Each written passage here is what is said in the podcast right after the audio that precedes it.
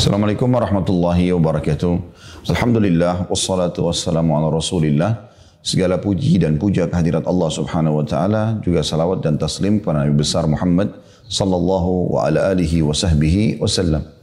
Saudaraku seiman, seperti biasa kita akan ketemu di setiap harinya eh, selama Allah Subhanahu wa taala mudahkan itu dan semoga Allah berikan kita kesehatan dan keselamatan eh, selama Allah Subhanahu wa taala memberikan kita umur dalam ketaatannya juga tentunya dan dalam bersyukur terhadap nikmat-nikmatnya eh, kita akan membahas corona dan solusi dalam Islam. Dan kita akan terus membedah sampai insya Allah menjelang Ramadan nanti dengan izin Allah Subhanahu Wa Taala. Setiap harinya atau mungkin ada beberapa produk yang kalaupun panjang bahasannya kita akan buat dua sesi. Itu uh, live untuk memberikan uh, penyampaian. Tentu saya tidak akan membahas seluruh bahan-bahan yang ada di muka bumi ini karena itu sangat banyak. Tapi yang kira-kira ada dalam ayat Al-Quran dan juga dalam hadis Nabi Sallallahu Alaihi Wasallam. Kita sudah membahas tentunya di hari pertama kita Habbatus Sauda dan ada saya uh, pajang di depan saya di sini. Terus saya mengingatkan teman-teman sekalian Habbatus Sauda. Jangan pernah tinggalkan ini karena Nabi SAW mengatakan Habbatus Sauda dawa'ani kulida illa sam. Biji hitam adalah obat untuk semua penyakit kecuali kematian.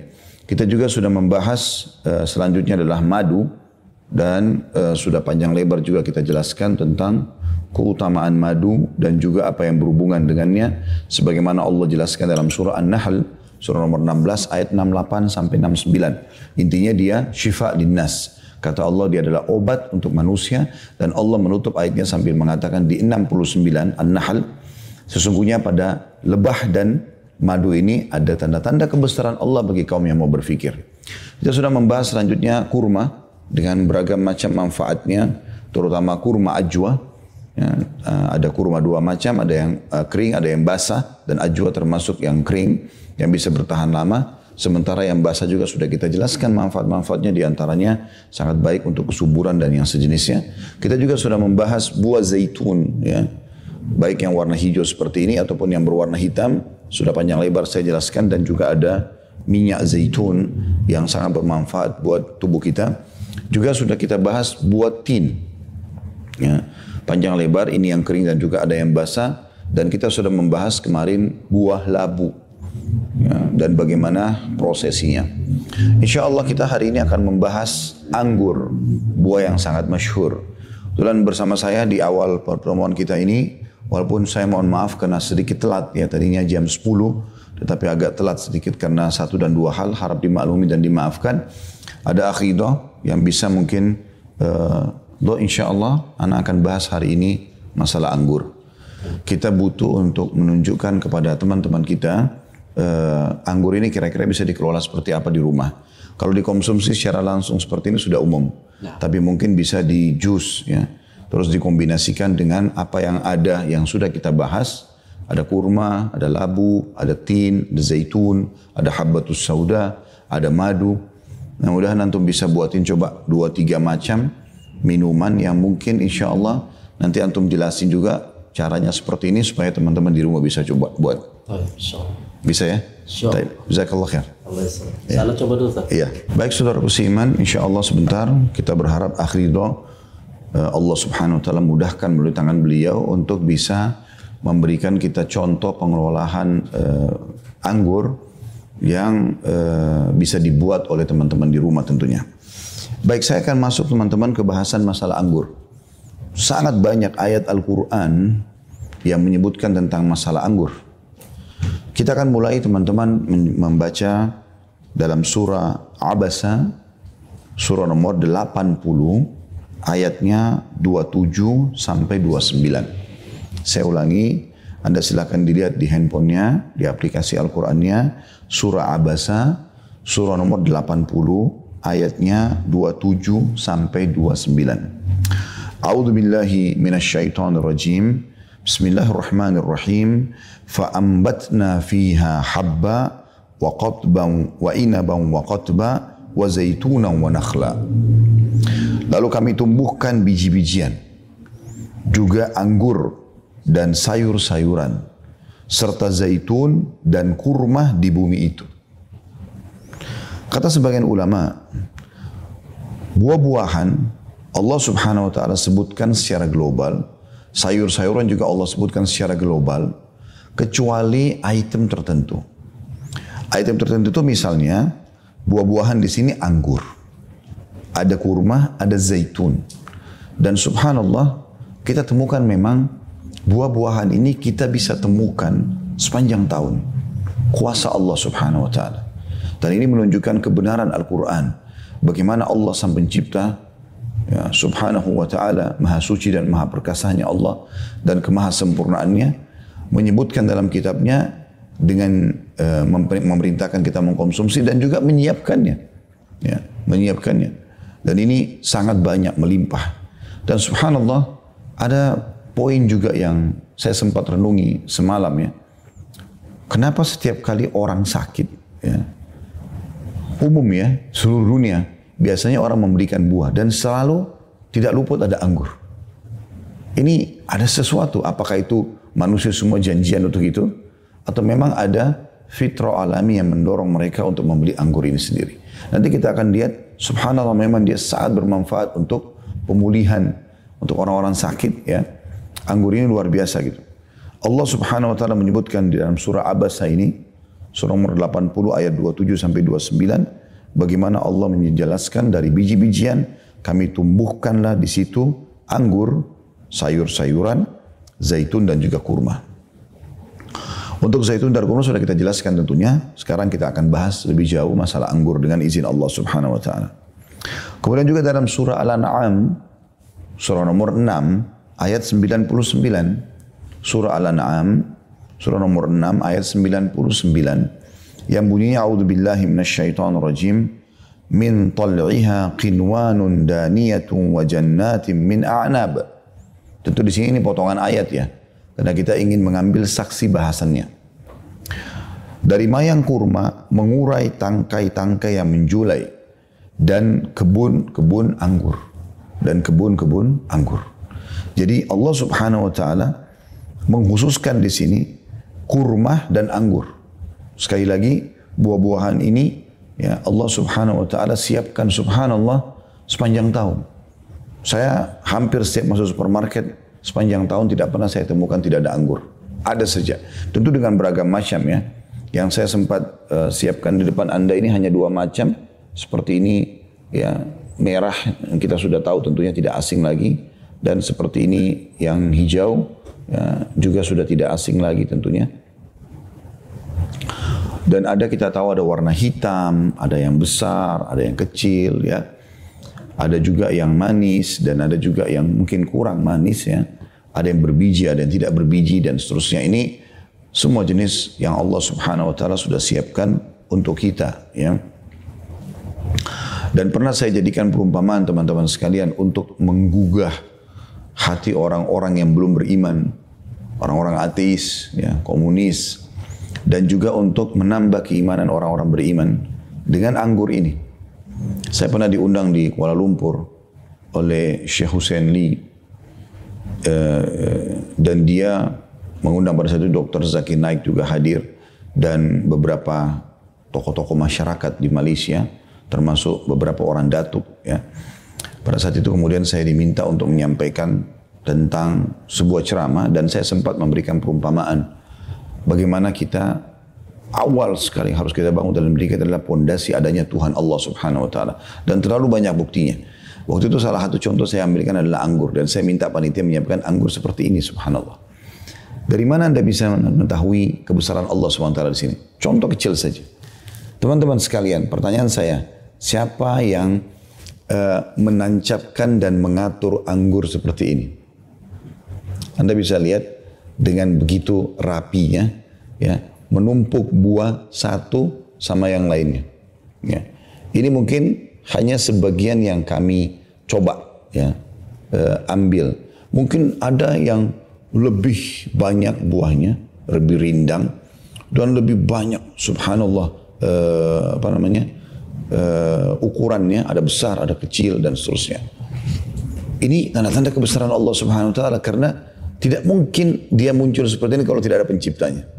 Bahkan dalam satu tangkai ini subhanallah, ya, jumlahnya itu seperti sudah teratur. Ya. Satu tangkai seperti ini jumlahnya sudah teratur. Jadi kalau kita petik pun satu, misal ini masih utuh sebagaimana Anda lihat.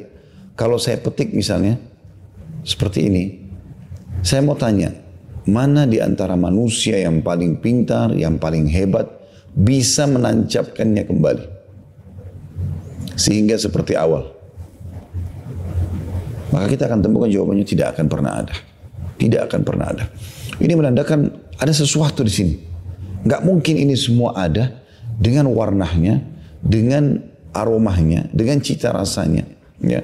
Kalau tidak ada yang menciptakannya. Bahkan kadang-kadang manusia subhanallah hanya sekedar diberikan kemampuan oleh Allah subhanahu wa ta'ala untuk ya, melukis saja apa yang sudah Allah SWT siapkan sudah cukup untuk membuat mereka berbangga dengan itu. Kalau ada yang bisa buat miniatur anggur, itu sudah dianggap sebuah prestasi. Dia gambar seperti aslinya misalnya. Tapi sayangnya manusia banyak berpikir hebatnya si pelukis. Tanpa melihat dan membuka matanya dengan sesuatu yang lebih besar. Anggur yang dilukis oleh pelukis tersebut lebih alami. Bisa dirasakan.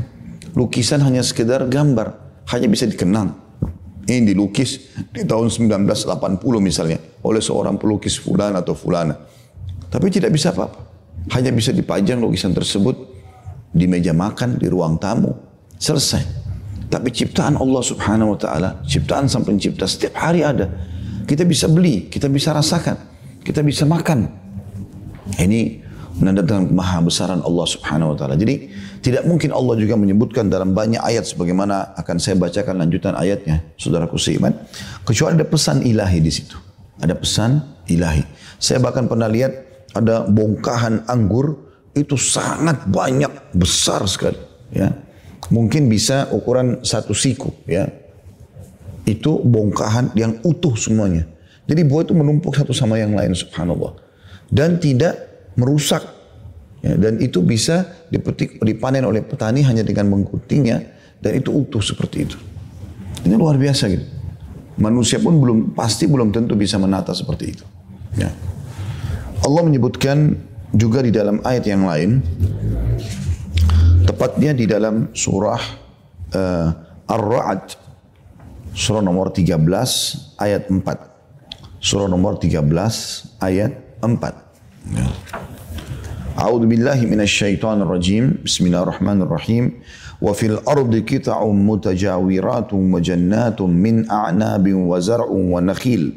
وزرع ونخيل صنوان وغير صنوان يسقى بماء واحد. يسقى بماء واحد ونفضل بعضها على بعض في الأكل. إن في ذلك لآيات لقوم يأخلون dan di bumi ini terdapat bagian-bagian yang berdampingan. Dan kebun-kebun anggur Kemudian tanaman-tanaman dan pohon kurma yang bercabang dan tidak bercabang. Disirami dengan air yang sama. Kami melebihkan sebagian tanam-tanaman itu atas sebagian yang lainnya tentang rasanya. Sesungguhnya pada yang demikian itu dapat tanda-tanda kebesaran Allah bagi kaum yang mau berfikir. Subhanallah di sini kita lihat closing ayat, penutupan ayat. Allah subhanahu wa ta'ala juga menyebutkan masalah itu ya. Artinya Allah mengatakan ini pada buah-buah ini ya sayur-sayuran, buah-buahan, terutama disebutkan anggur dan kurma di sini, yang disiram dengan air yang sama, gitu kan. Misalnya tanaman anggur ini ada 10 pohon atau 20 pohon, disiram dengan air yang sama, tapi bisa saja rasanya berbeda. Padahal air yang sama, tanah yang sama, mungkin bibit yang sama atau mirip. Tapi Allah SWT mengatakan itu Allah sengaja lakukan itu untuk memberikan ya pembuktian tentang kemahabesarannya. Ya, semestinya secara akal-akal manusia atau kalau begitu akal manusia, buahnya akan sama ukurannya. Karena di tanah yang sama, pohonnya sama, gitu kan. Disiram dengan air yang sama. Tetapi Allah mengatakan hanya kami membedakan dari sisi rasanya satu sama yang lain. Lalu Allah mengatakan sungguhnya pada hal demikian itu terdapat tanda-tanda kebesaran Allah bagi kaum yang mau berfikir. Jadi anggur Allah jadikan sebagai ya, buah untuk kita berfikir. Makanya sering saya bilang teman-teman sekalian, kalau anda masuk ke supermarket beli anggur, jangan hanya sekedar pengen beli anggur nih. Oh ini ada hitam, ada merah, ada hijau, terus kemudian tiba-tiba anda mengatakan, saya pengen yang warna merah. Kemudian Anda cuma memetiknya lalu mengatakan, oh manis ya, selesai. Itu umum sekali gitu. Tapi coba renungi apa yang saya katakan tadi teman-teman. Sebelum Anda petik dari tangkainya, siapa yang menancapkan di tangkai-tangkainya ini? Siapa yang mengatur jumlah buahnya? Sehingga sejumlah seperti ini. Kita pun manusia mungkin hanya tahu petik dan tidak pernah memikirkan berapa jumlah anggurnya di sini. Gitu kan? Tapi siapa yang menatanya? Di sini ada yang besar, ada yang kecil, ya. Ada yang lebih terang, mudah warnanya, ada yang lebih gelap. Siapa yang menata semua ini? Ini luar biasa gitu ya. Sebuah tanda-tanda kebesaran Allah yang luar biasa. Harusnya kita ambil ibro dan pelajaran. Siapa yang meletakkan kulitnya selembut ini? Ya. Siapa yang ya, ini kulitnya yang kita tahu sangat lembut? Ya. Siapa yang membuat kulitnya ini? Siapa yang membuat isi dagingnya seperti ini? Ya, gitu warnanya, kandungan air, kandungan protein, kandungan segala macam vitamin dalamnya. Manusia cuma adakan penelitian, oh iya, ini kandungannya ini, kandungannya ini, sebagaimana yang akan saya sebutkan. Kandungan satu buah anggur itu banyak sekali, luar biasa gitu. Jadi banyak kandungannya. Renungi itu saudaraku. Karena Allah SWT memang mengatakan di penutupan ayat Ar-Ra'd tadi, sesungguhnya pada buah ini pun, dan buah-buah yang lain, tapi anggur disebutkan secara khusus dengan kurma, itu terdapat tanda-tanda kebesaran Allah. Karena manusia seluruh dunia pun kalau berkumpul untuk membuat satu butir anggur ini atau satu buah anggur ini ataupun kurma ini tidak bakal pernah bisa. Mustahil mereka bisa lakukan. Jadi ini sudah jelas-jelas tanda kebesaran Allah. Bagaimana masih ada orang memungkiri tentang keberadaan Tuhan Allah Subhanahu wa taala. Ya ayuhal insanu ma gharraka bi rabbikal karim. Kata Allah Subhanahu wa taala, wahai manusia, apa yang membuatmu terpaling dari Tuhanmu? Alladhi khalaqaka fasawwaka fa'adlak. Dialah yang telah menciptakanmu, yang menyusun organ-organ tubuhmu, gitu kan. Maka kenapa kenapa kenapa pungkiri masalah ini? Ini tanda-tanda kebesaran yang luar biasa. Dan menurut saya ini lebih penting kita pelajari teman-teman daripada nanti kita pelajari tentang manfaat-manfaat anggur. Itu cuma tambahan. Tapi berpikir tentang keberadaan sang pencipta di semua ini luar biasa. Ini labu. Siapa yang membuat kulitnya seperti ini? Siapa yang membuat warnanya seperti ini, jumlah bijinya di dalam, rasanya. Belum lagi manfaatnya. Madu dengan cairan yang seperti ini. Siapa yang membuatnya? Ya. Warnanya seperti ini. Sangat indah. Sangat indah, luar biasa gitu warna-warnanya. Warna-warna ini teman-teman sulit sekali untuk kita bisa temukan yang persis mirip. Walaupun manusia bisa coba menyusun dari warna ini dari warna ini tapi mereka tidak akan pernah bisa menulis atau menggambarkan yang sama persis dengan ciptaan sang pencipta Allah. Inna fi dzalika ayah kata Allah ya. Disebutkan dalam tadi uh, surah Ar-Ra'd itu inna fi dzalika laayatin liqaumin yaqilun. Sesungguhnya pada demikian itu terdapat tanda-tanda kebesaran Allah bagi kaum yang mau berfikir. Sebenarnya yaqilun itu berakal ya. Kemudian juga dalam surah yang lain An-Nahl surah nomor 16 ayat 11. Ya. Allah Subhanahu wa taala juga menyebutkan anggur dan sering kali anggur ini memang disatukan dengan kurma dan zaitun. Kurma dan zaitun. Ya. A'udzu billahi minasyaitonir rajim. An-Nahl surah nomor 16 ayat 11 ayat selanjutnya ya. A'udzu billahi minasyaitonir rajim. Yumbitu lakum bihi zar'a والزيتون والنخيل والأعناب ومن كل الثمرات dan air hujan itu dia Allah menumbuhkan untuk kamu tanaman-tanaman. Ya, jadi sebenarnya kalimat ini tanaman sudah cukup mencakup sayur-sayuran, buah-buahan, baik itu pohon yang berbuah, tidak berbuah, kecil, besar, yang uh, yang apa namanya, yang berdaun hijau, yang berdaun kuning, yang berdaun merah. Bisa masuk semua. Tapi Allah SWT di sini mengecualikan sambil menambahkan. Dan dengan air hujan itu dia Allah menumbuhkan untuk kamu tanam tanaman zaitun. Dikhususkan zaitun. Kita sudah bahas. Ya. Dan Allah bersumpah dalam surah At-Tin. Wa zaitun. Zaitun. Kenapa zaitun? Sudah kita bahas manfaatnya. Konsumsi. Manfaatkan dalam kehidupan kita. Nabi SAW mengatakan makan buahnya. Ya, minyakilah oleh sila tubuh kalian dengan minyaknya. Karena itu luar biasa gitu. Ada perintah. Kemudian juga setelah zaitun dikatakan kurma. Kurma yang sudah kita bahas sama dengan zaitun ya. Pohonnya bisa ribuan tahun. Artinya berapa generasi manusia bisa dihidupi dari satu pohon kalau umurnya sampai ribuan tahun.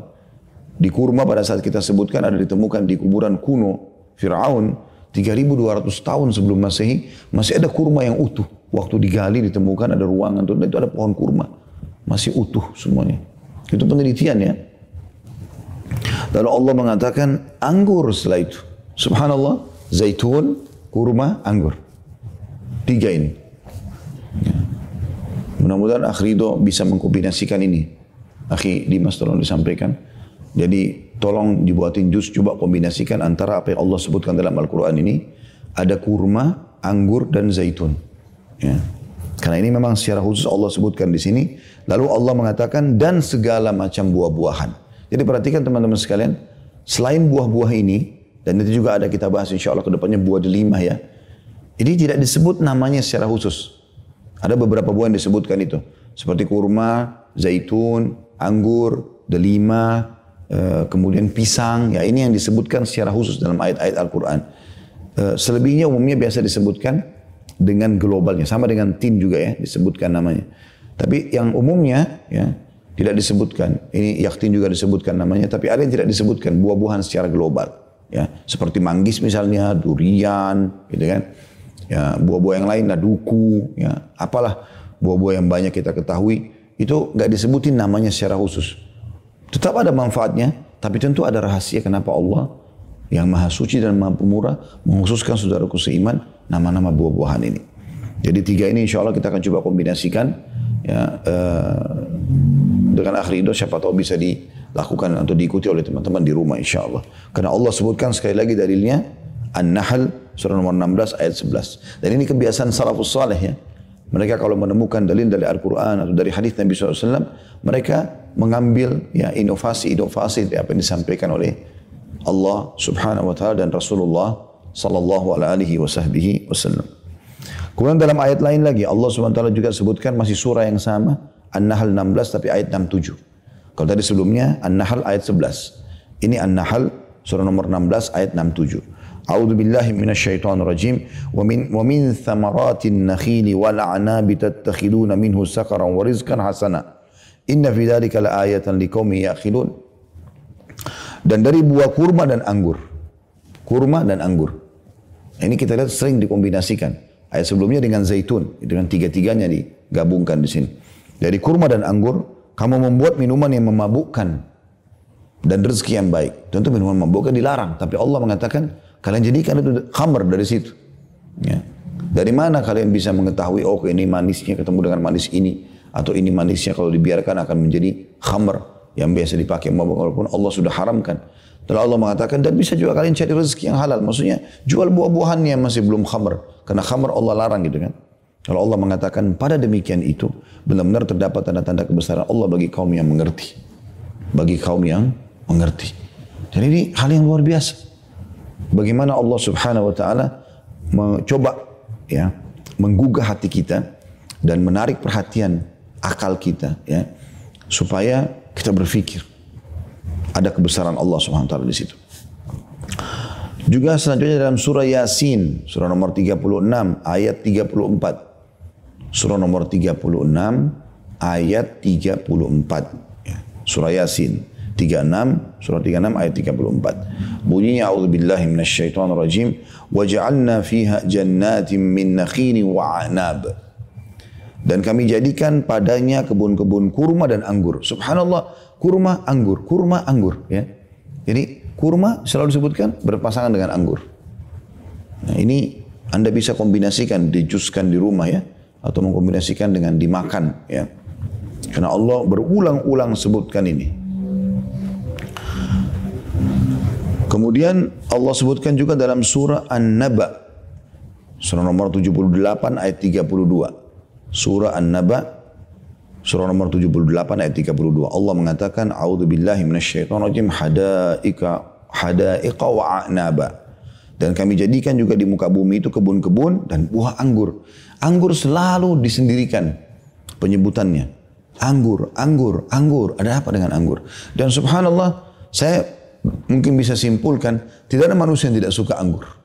Allah berikan mereka fitrah supaya suka. Allah berikan dia fitrah supaya suka. Mungkin bisa saya teman-teman sekalian terjadi musim-musim buah yang sering berganti. Mungkin kita bisa mengambil juga hikmah ilahi di situ. Buah itu mungkin yang paling pas di musim itu. Misal pada saat keluar rambutan, ya. Nah di musim rambutan ini mungkin memang Allah memberikan isyarat pada kita kalau buah inilah yang paling tepat dengan cuaca yang ada sekarang. Terus begitu buah-buahan. Tetapi ada buah yang layak sepanjang tahun. Karena selalu ada kurma, anggur, zaitun, ya. Sepanjang tahun ada, bukan tidak ada. Maka berarti buah-buahan ini sebenarnya seperti sudah menutupi ya keberadaan buah-buah lain. Tapi Allah Subhanahu wa taala dengan kemahasempurnaannya memberikan kita ragam macam pilihan. Baik teman-teman sekalian, Allah Subhanahu wa taala menyebutkan anggur ini tidak kurang dari 11 ayat dalam Al-Qur'an. 11 ayat dalam Al-Qur'an Hal ini menunjukkan bahwa betapa banyak nikmat yang Allah berikan yang sediakan untuk umatnya atau eh, manusia yang diciptakan baik ketika masih di dunia maupun kelak di akhirat abadi yaitu surga bagi orang yang bertakwa. Maksudnya di dunia Allah kasih anggur, di surga juga Allah sebutkan kalau kebun-kebunnya, taman-tamannya banyak terdiri dari buah-buah anggur. Ini luar biasa. Ibnu Qayyim berpendapat mengenai anggur sebagai berikut. Anggur adalah salah satu buah-buahan yang memiliki banyak manfaat. Anggur adalah salah satu buah dari sekian banyak buah, salah satu makanan bergizi dari sekian banyak makanan bergizi, salah satu obat dari sekian banyak obat. Perhatikan, kita sekarang sedang membahas solusi corona, ya. Karena ini wabah, penyakit. Maka Ibnu Qayyim menyebutkan bahwasanya dia adalah obat, bukan cuma makanan, tapi dia obat, salah satu dari sekian banyak obat. Salah satu obat dari sekian banyak obat atau salah satu minuman dari sekian banyak jenis minuman. Jadi dia bisa masuk makanan, dia bisa masuk uh, buah-buahan, dia bisa masuk obat-obatan, dia bisa masuk minuman. Di antara kelebihan anggur adalah mudah dicerna. Tentu ini sudah tidak asing buat kita. Dapat menggemukkan. Ya, jadi memang dia mengandung lemak ya, sebagaimana akan kita jelaskan. Makin besar maka makin banyak juga lemaknya. Artinya orang yang kurus ingin gemuk sebenarnya konsumsi anggur banyak itu membantu dia. Kalau orang gemuk dianjurkan untuk mengkonsumsi tidak banyak. Ya, porsinya yang kita sebutkan ya. ya uh, insya Allah binillah. Di antara kelebihan anggur adalah mudah dicerna, dapat menggemukkan atau dapat menyuplai kebutuhan gizi yang cukup. Anggur yang kering disebut dengan kismis, sedangkan uh, kismis yang paling baik adalah kismis yang berukuran besar. Tolong akhi, anak diambilin kismis juga ya disiapin kismisnya. Kismis yang paling baik adalah kismis yang berukuran besar, berlemak dan banyak minyak. Juga berkulit tipis ya. Kismis secara umum sih memang tergantung anggurnya. Kalau hijau ya, dia akan berubah biasanya menjadi seperti kuning-kuningan ya. Kalau merah ataupun hitam dia akan berubah menjadi kismis yang mendekati warna hitam ya seperti itulah. Karena memang dasarnya dari buah anggur. Kismis yang seperti ini kaya akan kandungan gizi. Jika dimakan dengan bijinya, maka akan memberi manfaat yang banyak untuk pencernaan, hati, dan limpah. Jadi saya pun sebenarnya waktu menelusuri bahasan kita ini, saya baru, saya pribadi ya tentunya, mungkin teman-teman sudah lebih tahu dari saya. Dan tidak ada aibnya kita mengatakan saya belum tahu ya. Saya mengatakan saya baru tahu kalau ternyata anggur dimakan sama bijinya. Selama ini saya tahunya biji saya selalu buang gitu kan. Tapi ternyata anjuran di sini Ibnu Qayyim rahimahullah malah mengkonsumsi buah dengan bijinya. Itu malah akan memberikan manfaat yang banyak untuk pencernaan, hati dan limpah. Jika daging anggur ditempelkan ke kuku yang mau lepas, maka akan mempercepat proses pelepasannya. Seperti itulah. Kismis juga kalau sudah kering dapat mempersubur hati. Selain juga bermanfaat untuk menghilangkan rasa sakit di tenggorokan. Nah ini perlu digarisbawahi teman-teman sekalian. Salah satu gejala corona semoga Allah selamatkan kita darinya dan seluruh muslimin dan Allah SWT angkat masalah ini dari kita semua insya Allah. Itu gejala ini di tenggorokan, gitu kan? Dada, paru-paru, ginjal dan kandung kemih. Ya. Ibnu Baitar mengungkapkan pendapatnya mengenai anggur sebagai berikut. Anggur yang baik adalah yang berukuran besar, berkulit tipis, berbiji jarang dan berwarna agak kemerah-merahan. Ya umumnya saya lihat memang uh, anggur yang merahnya lebih besar ya. Saya pernah juga dapatkan ada yang lebih besar lagi. Kalau tidak salah seperti mirip ini ya, satu buah anggurnya. Bahkan lebih besar. Ya. Saya pernah mengunjungi beberapa negara dihidangkan anggur yang sangat besar. Di beberapa supermarket besar juga saya lihat di Indonesia ada dijual itu ya. Intinya di sini ditekankan kalau anggur itu lebih besar lagi ukurannya, ya berkulit tipis, memang secara umum semuanya tipis kulitnya, berbiji jarang dan berwarna merah. Kemerahan adalah anggur yang terbaik menurut Ibnu Baitar. Ya. Kemudian anggur adalah buah yang paling banyak diminati. Ia juga tergolong paling baik dibandingkan buah-buah lainnya. Karena mengandung banyak lemak. Ia dapat menggemukkan orang yang kurus, membersihkan darah dan memperlancar saluran pencernaan. Anggur juga bermanfaat untuk meningkatkan libido. Ya, ini sebenarnya uh, rahasia yang luar biasa ya dari uh, perkataan Ibnu Baitar yang dia menyebutkan ini untuk kebutuhan suami istri tentunya ya. Kemudian memulihkan orang yang sakit. Ya, ini kita tahu teman-teman yang diuji oleh Allah Subhanahu wa taala dengan wabah ini mereka butuh pemulihan Ya, dan subhanallah di sini disebutkan memang anggur juga bisa memulihkan orang sakit. Ini tadi yang saya bilang. Saya waktu baca statement ini saya sempat berpikir, subhanallah, apa hikmahnya kenapa hampir seluruh dunia ya orang kalau mendengung orang sakit kalau bawa buah-buahan pasti ada anggurnya. Kuasa Allah SWT seperti mereka terbawa ke situ, ya. Dan juga selain meningkatkan libido, memulihkan orang yang sakit dan menguatkan jantung menguatkan jantung. Kalau sedikit kita bercanda di sini, berarti kalau meningkatkan libido, bujang-bujang nggak boleh makan dulu ini. Tapi tentu ini hanya bercanda saja, karena ini buah adalah karunia dari Allah Subhanahu Wa Taala. Anda bisa memakannya gitu. Kemudian juga anggur ini dapat memampatkan darah dan terus menerus mengalir keluar, ya. yang terus menerus keluar. Jadi subhanallah dia kalau darah lagi ngucur terus, itu bisa ditempelkan anggur, dia memberhentikan atau memang kita konsumsi anggur. Ya selain diperban ya tentunya. Menguatkan lambung, memperlancar saluran pencernaan dan mengatasi masalah di usus besar. Artinya dia mengeluarkan sisa-sisa ya makanan ataupun sesuatu yang berbahaya di usus kita. Perasan air anggur juga berhasiat menurunkan panas tubuh. Nah ini juga sangat berhubungan dengan corona ini ya. Karena suhu panasnya pasti meningkat, suhu badannya. Makanya sekarang ada alat pengecekan suhu ya.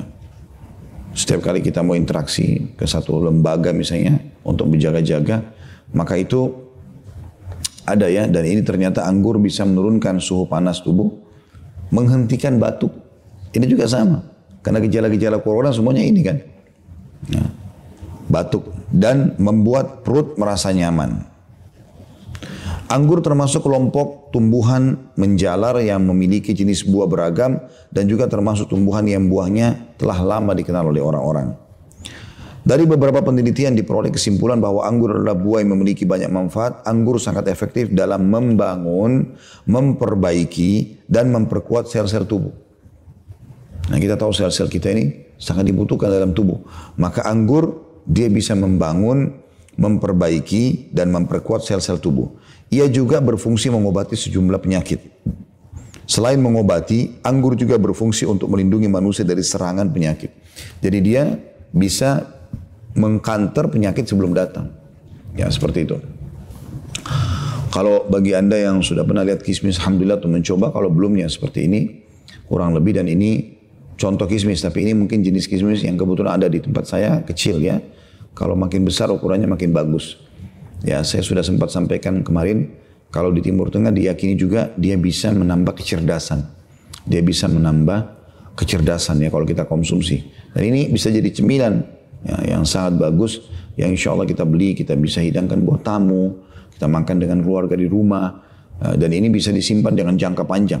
Kalau kismis ini setahu saya tidak ada expirednya, ya, kecuali anda memang meletakkan di tempat-tempat yang Eh, bisa menyebabkan dia rusak ya. Kuasa Allah Subhanahu wa taala. Komposisi buah anggur sendiri, buah anggur mengandung kadar gula mencapai 15%. Yang terdiri dari glukosa sekitar 7%. Kadar tersebut akan semakin tinggi seiring usia kematangan buah. Dengan demikian anggur termasuk buah dalam kandung dengan kandungan gula yang sedang dan mudah dicerna serta diserap oleh tubuh. Selain kadar gula, anggur juga mengandung protein sebesar 1,5 persen dan lemak sebesar 1,5 persen. Ya. Itu kandungannya ya. Nanti akan kita sebutkan secara rinci insya Allah kandungannya selepas ini. Anggur mengandung zat gula yang sangat dibutuhkan hati sehingga ketika ia membutuhkan pasokan gula seperti ketika puasa, anggur bisa dijadikan sebagai pemasoknya. Tentu selain kurma ya, sudah kita bahas kalau sunnah Nabi SAW pada saat buka puasa adalah uh, kurma.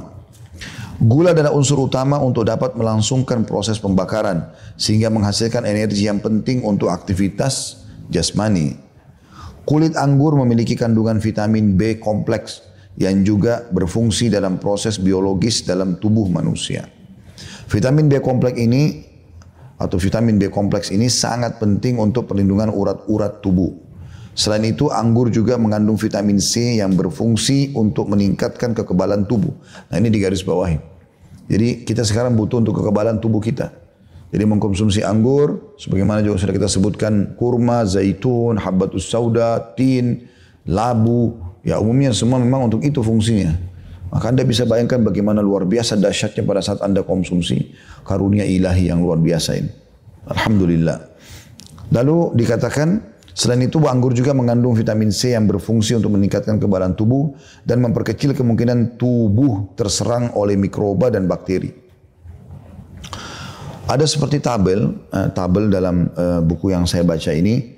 Kalau kita lihat unsur-unsur yang dikandung anggur dalam setiap 100 gramnya. Eh, saya belum takar sebenarnya 100 gram itu seperti apa. Ya mungkin ini ya bisa dibantu Akhdimas ya. Tolong ditakar 100 gramnya seperti apa ya. Supaya kita bisa perlihatkan ke teman-teman. Insya Allah. uh, dalam 100 gram anggur itu ada unsurnya kandungannya air kurang lebih 81,6 gram. Lemaknya eh, yang terkandung dalamnya 0,4 gram. Seratnya 4,3 gram. Vitamin B1 0,05 miligram. Asam nikotinik ya 4 miligram.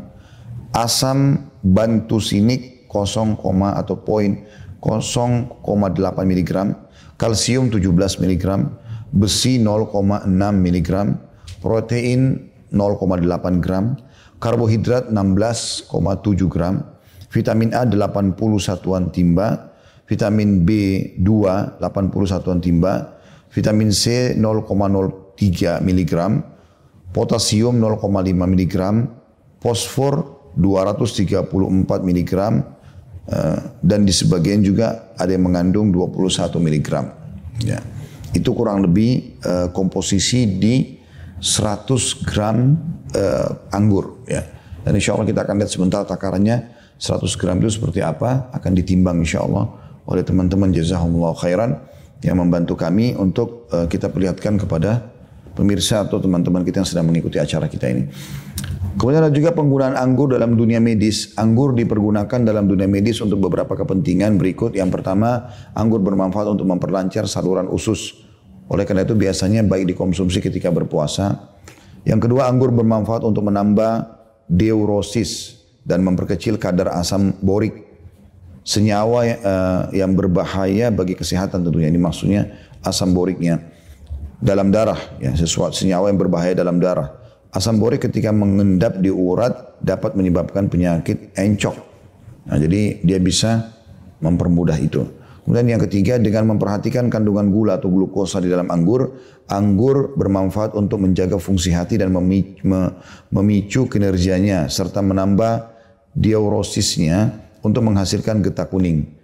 Dengan memperhatikan manfaat yang ada, anggur yang matang menjadi makanan yang sangat bagus dan mudah untuk dicerna Adapun anggur yang belum matang atau anggur muda masih sedikit kandungan gizinya. Penyajiannya pun hanya bisa berupa minuman seperti jus saja. Jika anggur yang segar cocok dimakan pada akhir musim kemarau dan atau gugur. Semaka anggur kering atau kismis cocok dikonsumsi selama musim hujan. karena mampu menjaga kandungan yang ada ketika masih segar. Bahkan jika dibandingkan dengan anggur yang masih segar, maka anggur kering lebih banyak mengandung lemak, berkulit tipis dan bijinya sedikit. Nah, artinya uh, di sini ada anjuran ya kalau mengkonsumsi anggur walaupun sebenarnya cukup banyak juga anjuran yang sisi yang lain ya untuk mengkonsumsinya sepanjang tahun selama ada. Tapi lebih fokusnya kalau di musim kemarau dan gugur itu memakan uh, buah segarnya, sementara di musim hujan lebih banyak mengkonsumsi kismisnya. Ya, walaupun dua-duanya insya Allah bisa dikonsumsi sepanjang tahun ya. Uh, di sini ditulis ya di buku yang saya baca S. Falnet menambahkan bahwa anggur berfungsi untuk menggerakkan otot-otot dan saraf, menambah berat badan orang-orang kurus dan membuat badan sehat. Anggur dapat mengobati berbagai macam penyakit, Adapun caranya adalah dengan mengkonsumsi 1 sampai 2 kilo anggur setiap harinya. Ini anjuran. Ya, jadi kalau tadi teman-teman mau lihat ukuran 100 gramnya, kurang lebih seperti inilah. Ya, kurang lebih seperti ini, ini 100 gram. Inilah tadi yang mengandung komposisi yang sudah saya sebutkan itu. Ya. Jadi mungkin dari satu tangkai yang seperti ini kita bisa ya, mengambil uh, satu potongannya kurang lebih ya. Apalagi kalau memang setiap potongan ini subhanallah dia uh, eh, 100 gram ukurannya, berarti itu hikmah ilahi yang lain lagi ya. Bagaimana subhanallah uh, buah-buah ini seperti sudah diatur oleh sang pencipta Allah subhanahu wa ta'ala untuk mengukur ukurannya ya. Kalau misalnya ini semua uh, berukuran 100 gram, berarti luar biasa gitu. Tambahan informasi, tapi ini belum tahu ya kemungkinan. Tapi yang jelas tadi ukurannya sudah saya minta teman-teman jazakumullah khair untuk mengukur. Ada ukurannya seperti ini kurang lebih dari 100 gram itu. Kemudian ada juga di sini disebutkan dalam buku, sementara McFadden memberikan bukti bahwa di daerah yang memiliki banyak anggur hampir tidak ditemukan orang yang terkena kanker. Hal tersebut mengindikasikan bahwa anggur mempunyai pengaruh yang nyata terhadap pencegahan penyakit kanker. Anggur dengan berbagai macam jenisnya adalah buah yang bermanfaat, begitu pula semua yang ada di buahnya mulai dari kulit hingga bijinya Kulit anggur bermanfaat untuk membersihkan usus dari penyumbatan dan asam panas. Ya. Konsumsi anggur yang terlalu banyak juga hanya akan menyebabkan radang usus. Ya. Tetapi tadi sudah ada anjuran ya. Yang dianggap banyak itu kalau sudah sampai melebihi 1 sampai 2 kilo per hari. Ya, karena memang kadang-kadang kan kita tidak sadar karena ini manis dihidangkan di sebuah wadah maka kita main petik-petik makan banyak ya. Oleh karena itu e, dianjurkan di sini agar jangan lebih daripada 2 kilo, 1 sampai 2 kilo maksimal. Karena kalau kelebihan malah bisa menyebabkan radang usus. Dari bijinya terkandung banyak lemak, tak jenuh, dan vitamin C. Penelitian mutakhir menyebutkan bahwa minyak dari biji anggur bermanfaat bagi para penderita gangguan jantung, serangan jantung, dan kolesterol darah. Jus anggur memiliki banyak sekali manfaat, terlebih jika di jus bersama kulitnya. Nah. Dianjurkan ketika membuat jus anggur untuk langsung meminumnya karena cepat berubah menjadi arak. Nah ini poin garis penting juga ya. Artinya kalau anda buat jus dalam kondisi dia fresh, segar langsung diminum. Ya. Dan saya sarankan ini saran saya saja, teman-teman usahakan dan kita coba dalam uh, pembahasan kita ini membahas sesuatu yang alami. Jangan sesuatu yang alami ini akhirnya berubah menjadi sesuatu yang berbahaya karena anda terlalu banyak menyimpannya atau Anda mengkonsumsi yang mungkin ya sudah diawetkan. Ya misalnya maaf menggunakan pengawet-pengawet yang lebih baik Anda beli buah segarnya Anda jus sendiri di rumah lalu Anda minum fresh. Itu jauh lebih baik. Atau Anda beli jus yang fresh di mall di mana tempat Anda sedang bekerja misalnya di sekitar tempat kerja Anda itu jauh lebih baik. Karena dia kalau uh, bukan fresh khawatirnya bahan-bahan kimianya malah menghilangkan fungsi daripada anggur itu sendiri. Dianjurkan juga untuk memberi minum uh, jus anggur kepada orang-orang yang keracunan. Nah ini kita garis bawahi keracunan termasuk kena wabah virus ya. Keletihan. Jadi diberikan jus itu lebih menyegarkan. Atau dalam masa penyembuhan. Jadi tiga hal ini ya. Baik dia sudah keracunan atau dia letih. Karena biasanya orang yang kena virus, bagaimana kita lihat virus wabah corona. Semoga Allah sekali lagi selamatkan kita selamanya dari virus seperti ini dan penyakit-penyakit yang lain dan juga fitnah dan cobaannya ya semua Allah mampu melakukan itu Maka kita tiba-tiba dia tergeletak karena lemas, merasa tubuhnya gemetar, merasa terganggu di ketonggorokannya, gitu kan, pernafasannya, suhu badannya tinggi, naik, demam. Dan ini anggur bisa mengobati keracunan, lalu keletihan berarti pada saat dia lemas tadi, dan juga masa penyembuhan. Juga orang yang terkena batu ginjal dan kencing batu bisa diobati dengan banyak mengkonsumsi anggur. Anggur juga mengandung asam organik yang berfungsi untuk memperbaiki kerusakan tubuh, asam darah, dan juga asam yang membahayakan pencernaan. Asam itu berasal dari garam alkalin. Selain itu, anggur juga banyak mengandung berbagai macam senyawa besi yang bermanfaat untuk pembentukan darah dan zat kafur dan bermanfaat untuk memperkuat tulang dan gigi. Selain itu, selain itu juga anggur, kismis juga bermanfaat untuk menggerakkan dan menguatkan otot. Ya. Ini yang saya ambil dari uh, ensiklopedia Mujizat Al-Quran dan Hadis jilid 6 ya. Sudah saya jelaskan semalam saya ambil dari buku ini. Ini di jilid 6-nya. Tepatnya saya baca dari halaman uh, eh, 100 tadi uh, 17 sampai 122. Kemudian kita akan pindah ke buku Ibnu Qayyim rahimahullah At-Tibun Nabawi dia menyebutkan juga di halaman 441 tentang bahasan huruf ain. Tepatnya inab, ya, tepatnya inab, ya. Kata beliau, Allah menyebut-nyebut Al-Quran pada enam tempat dalam Al-Quran tentang sejumlah kenikmatan yang Allah berikan kepada para hambanya di dunia juga di surga nanti.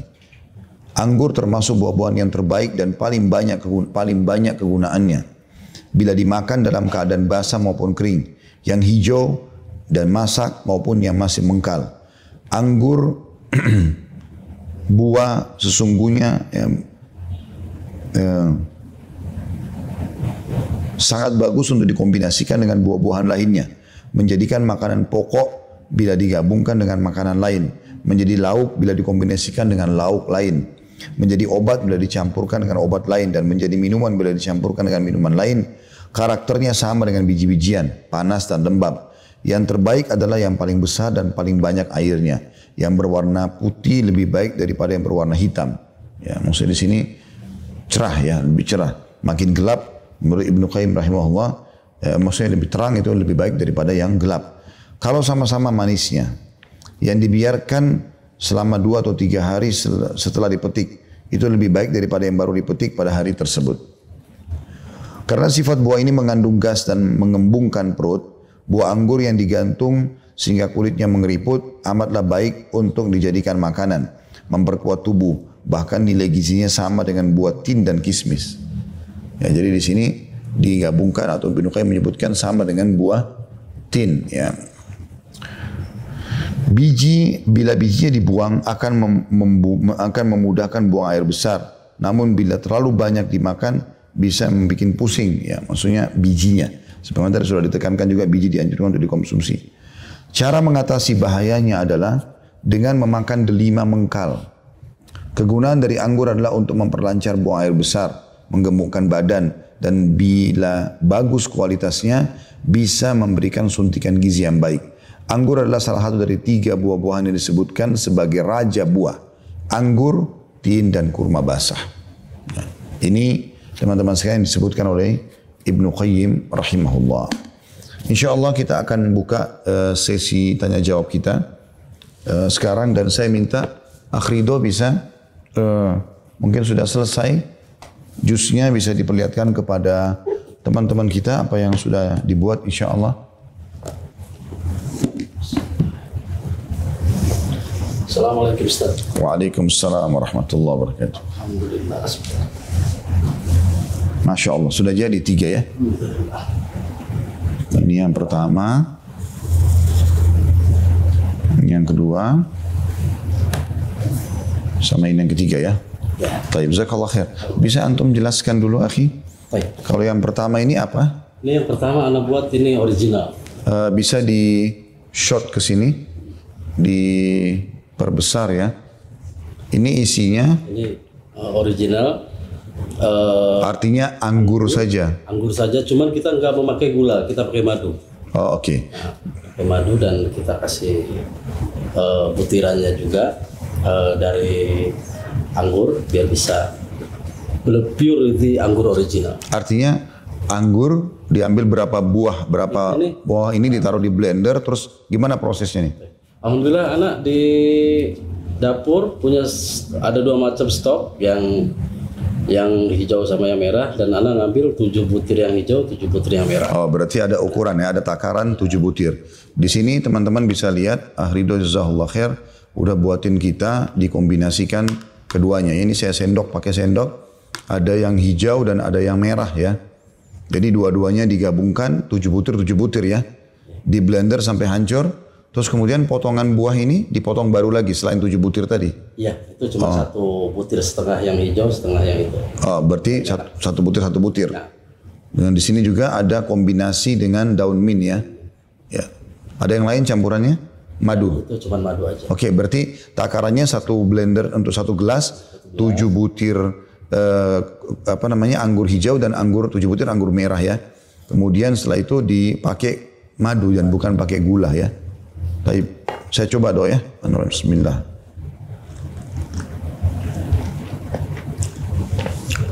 Oh, masya Allah. Ini sangat segar, masya Allah. Teman-teman bisa coba langsung di rumah ya. Tapi yang kedua ini apa? Yang kedua, anak kombinasikan dengan eh, kacang pistachio, Ustaz. Oh, kacang pistacio. Eh, ini kan le- lebih santai, lebih segar ketika kita duduk di rumah, lebih sambil ke- me- menikmati ini. Anak campur madu, kacang pistachio, sama susu, anak mix, mix, dan anak campurkan sama potongan-potongan anggur itu. Oke, sekarang ini seperti es buah berarti ya? Nah, Seperti es buah, pure es eh, apa? Nggak ada buah lain selain anggur. anggur. Oh, oke. Taib, sekarang eh, bisa teman-teman tahu nggak satu satu fasilitas atau satu mangkok seperti ini itu apa saja yang dicampur? Misalnya pistacio berapa gram ukurannya? Ya. Jadi anak eh, tadi mo- motong eh, 10 butir, jadi 5 butir yang hijau, 5 butir yang merah. Anak potong dua. Eh, udah gitu anak taruh di atas. Pertama anak masukkan es batu dulu. Eh, anggur, terus anak pisah mangkok sendiri, ada susu. Susu bisa ada dua macam, full cream nggak apa-apa. Eh, dan apa eh, kalau yang cair juga nggak apa-apa. Terus dicampur kacang pistachio 30 ml sama madu. Sama madu saya anda pakai dua sendok makan. Anda mix, di, anda aduk dan anda eh, taruh. Berarti ini isinya pistacio, Nah, terus kemudian eh, 5 butir anggur merah, 5 butir anggur hijau, gitu kan? Kemudian susu ya. ya. Ya susu ini mungkin tergantung selera karena tidak semua orang juga mengkonsumsi yang full cream tentunya. Dan di sini ada juga lemon ya, Anda lihat. Ada lemon antum taruh ya. Sebenarnya ini lebih ke garnish, Ustaz. Oh ke garnishnya oke. Dan anak eh, kasih eh, zaitun juga untuk mungkin bisa dinikmatin bareng. Anak kasih tiga butir gitu. Oh berarti ini ada zaitunnya juga. Nah ini sangat bagus akhi. Karena tadi sempat anda minta tolong eh, untuk disampaikan ke antum. Ayat Al-Quran dalam surah An-Nahl menyebutkan tiga buah ini sekaligus. Jadi zaitun, anggur, dan kurma. Mungkin ini bisa dikombinasikan, maka itu yang kita minta. Jadi ada zaitun juga akhi dan ukhti. Sehingga anda bisa eh, mengkonsumsi insya Allah ini. Anda coba doa ya. Bismillah.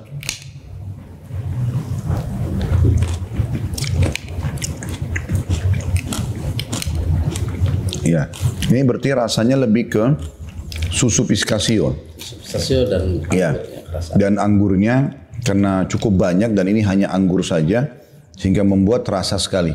Teman-teman bisa coba insya Allah di rumah ini membuat kombinasi begini. Dan ini tentu hanya sebagai contoh akhi dan ukhti ya. Antum mungkin bisa berinovasi sendiri di rumah. Intinya kita coba membuat eh, eh, apa namanya kombinasi ataupun variasi yang membuat tidak ada kejenuhan nanti. Karena kalau cuma monoton memakan buahnya saja langsung mungkin itu akan membuat kejenuhan. Tapi kalau seperti ini kan berbeda. Ini yang ketiga apa akhi? Nah, ini eh, yang rekomendasi antum, yang zaitun, eh, enak, eh, Kurma. Apa? Eh, anggur. anggur sama kurma, anda mix, sama madu. Oke, sekarang takaran-takarannya untuk satu ini. Baik, anak eh, pakai 7 butir zaitun, 7 butir madu, eh, apa anggur, 7, 7 butir kurma. Oh, jadi ini semua tujuh butir ya. Nah. Baik, angka tujuh juga bagus ini. Karena memang sunnah Nabi SAW itu kan mengkonsumsi tujuh butir kurma. Ya. Ajwa dan mungkin ada hikmah-hikmah lain kenapa Allah ciptakan tujuh lapis langit, tujuh lapis bumi. Kita tidak tahu ya hikmah Allah SWT. Tapi insya Allah ini cukup bagus. Anda bisa jadikan sebagai referensi juga tujuh butir masing-masing. Lebih mudah kita hitung ya, tujuh butir zaitun, tujuh butir anggur, tujuh butir kurma. Terus takaran madunya? Karena madunya anak pakai 2 sendok makan. Oh, dua sendok makan tuh satu gelas begini. Nah, ini garnisnya ya. iya. Saya coba bismillah.